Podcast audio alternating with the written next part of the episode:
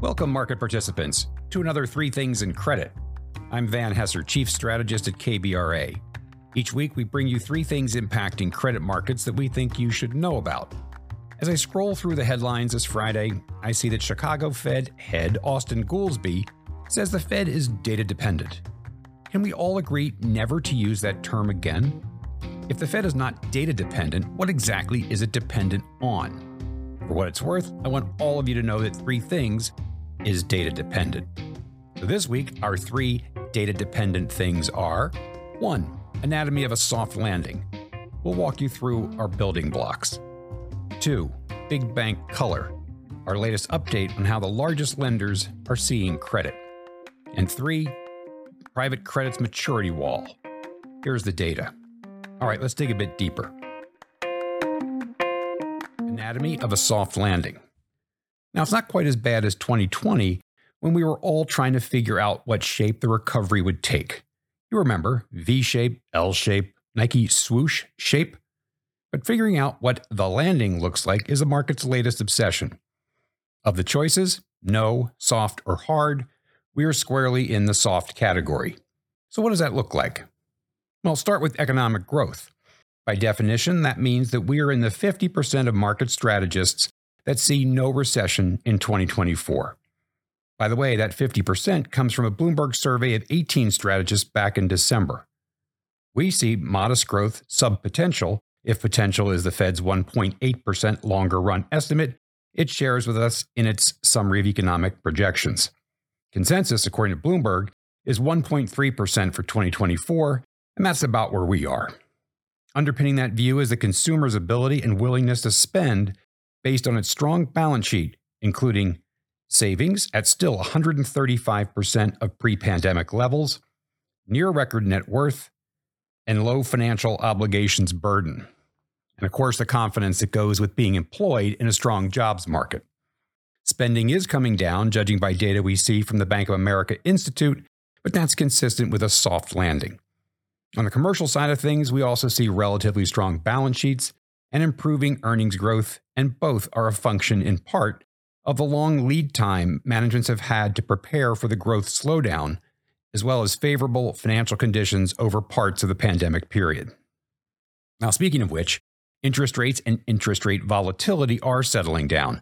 And while we are not expecting the great monetary pivot implied by Chair Powell back in December, we do believe cuts are coming. We see three cuts starting mid year.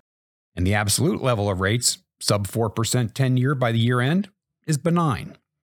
Now, how about the financial system? Well, it's in good shape. Capital from banks, non bank lenders, and markets is flowing to its productive uses, and concern over systemic threats suggested by last March's bank failures has largely been put to rest. And finally, geopolitical risk. It's out there, but game changing risks, we believe, remain in the tail of distributions. The one to watch closely is possible escalation of war in the Middle East, as that could impact the price of energy and the efficiency of trade.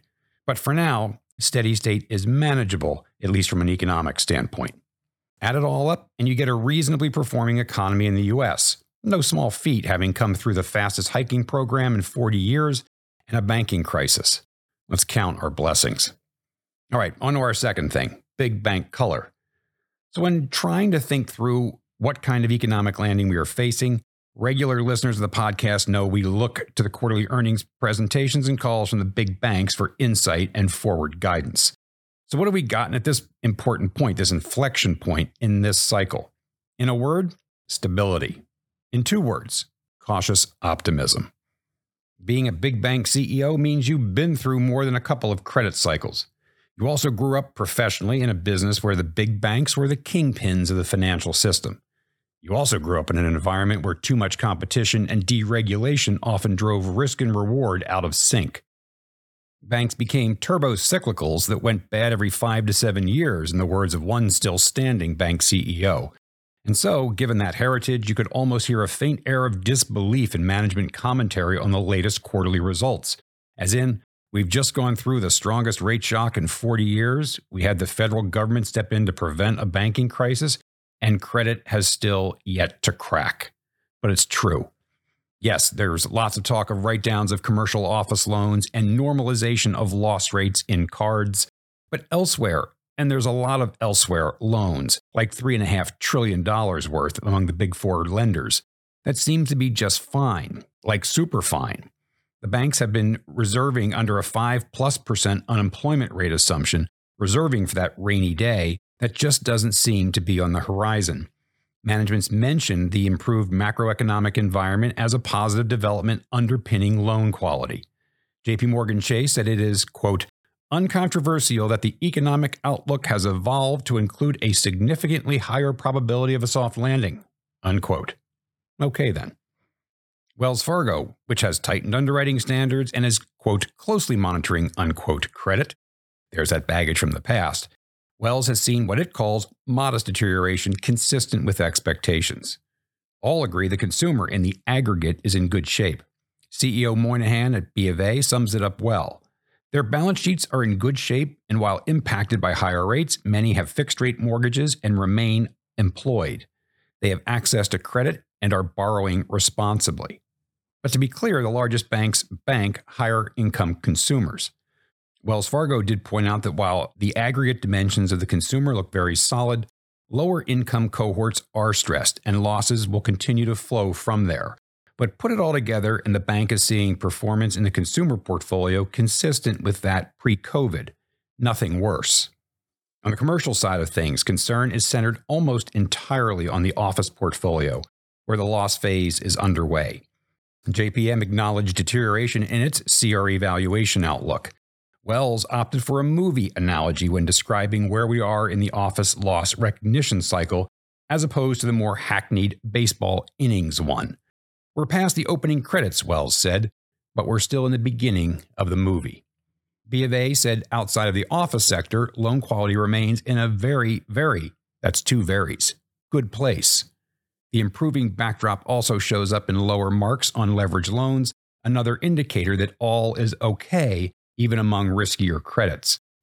So, that forward looking loan quality indicator, the loan loss provision, remained better than just about anyone would have expected a year ago.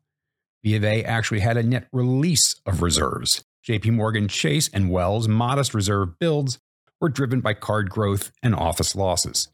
But to sum it all up, so far, so good in credit, and the forward look is that this turn in the credit cycle feels relatively benign, again, consistent with a soft landing. All right, on to our third thing misplaced concern over a 2024 maturity wall in private credit. We have long been wary of fear stoked in the marketplace around maturity walls. Sure, they exist, but I've never met a maturity wall that can't be climbed. It's kind of like another overused descriptor, the wall of worry. It really comes down to a risk assessment. So when we hear of concerns over an impending maturity wall in private credit, I suppose the worrier is concerned about loan underwriting in private credit. I bring this up to highlight a piece of research published this week by KBRA entitled Private Credit 2024 Maturity Wall is a Myth. Our researchers examined loan maturity data gathered across the private credit landscape, including credit estimates of more than 1,800 middle market private credit borrowers, representing over $750 billion of debt and concluded that there is no pending outsized maturity wall. We estimate that only 10 to 15% of the total loans in the market are scheduled to mature over the next two years. This is similar to what we see among traditional corporate debt issuers. Now, near term maturity risk is real, the piece points out, for a relatively small subset of sponsored companies whose debt is scheduled to mature in 2024 and whose values have weakened because they have either not grown to potential and or have declining values that substantially diminish liquidity cushions. However, based on our rating analysts' surveillance of KBRA's growing portfolio of private credit ratings and estimates, KBRA believes these risks remain idiosyncratic and relatively muted. Our researchers take on the view promulgated by some, including certain legacy rating agencies, that there is systemic risk because of conflicts of interest in private markets. KBRA's surveillance of transactions sponsored by numerous direct lenders concludes the opposite. Medium to large direct lenders remain uncompromising in their strong lending position and have the resources needed to extract value from their investments. In fact, 2024 may see the migration of value to private credit lenders from private equity sponsors as equity cushions get consumed by lenders in defaults or as sponsors need to inject additional equity into their investments to protect their positions. Overall, KBRA continues to believe that the greatest risks in the private credit market remain idiosyncratic, where companies facing higher interest costs and slower growth are placing outsized pressure on their liquidity, valuation, or both. The research piece adds that the universe of smaller and newer companies sponsored by inexperienced owners that lack the resources necessary to restructure their overleveraged investments are particularly vulnerable. You can find the research piece on our website, kbra.com. It's a worthwhile read. So there you have it. Three things in credit. One, anatomy of a soft landing. We're cautiously optimistic. Two, big bank color. Outside of office lending, there is little on the horizon that is worrisome. And three, private credit maturity wall. The data suggests it's not as ominous as some would have you believe. As always, thanks for joining. Don't forget to check in on kbra.com for our ratings reports and our latest research.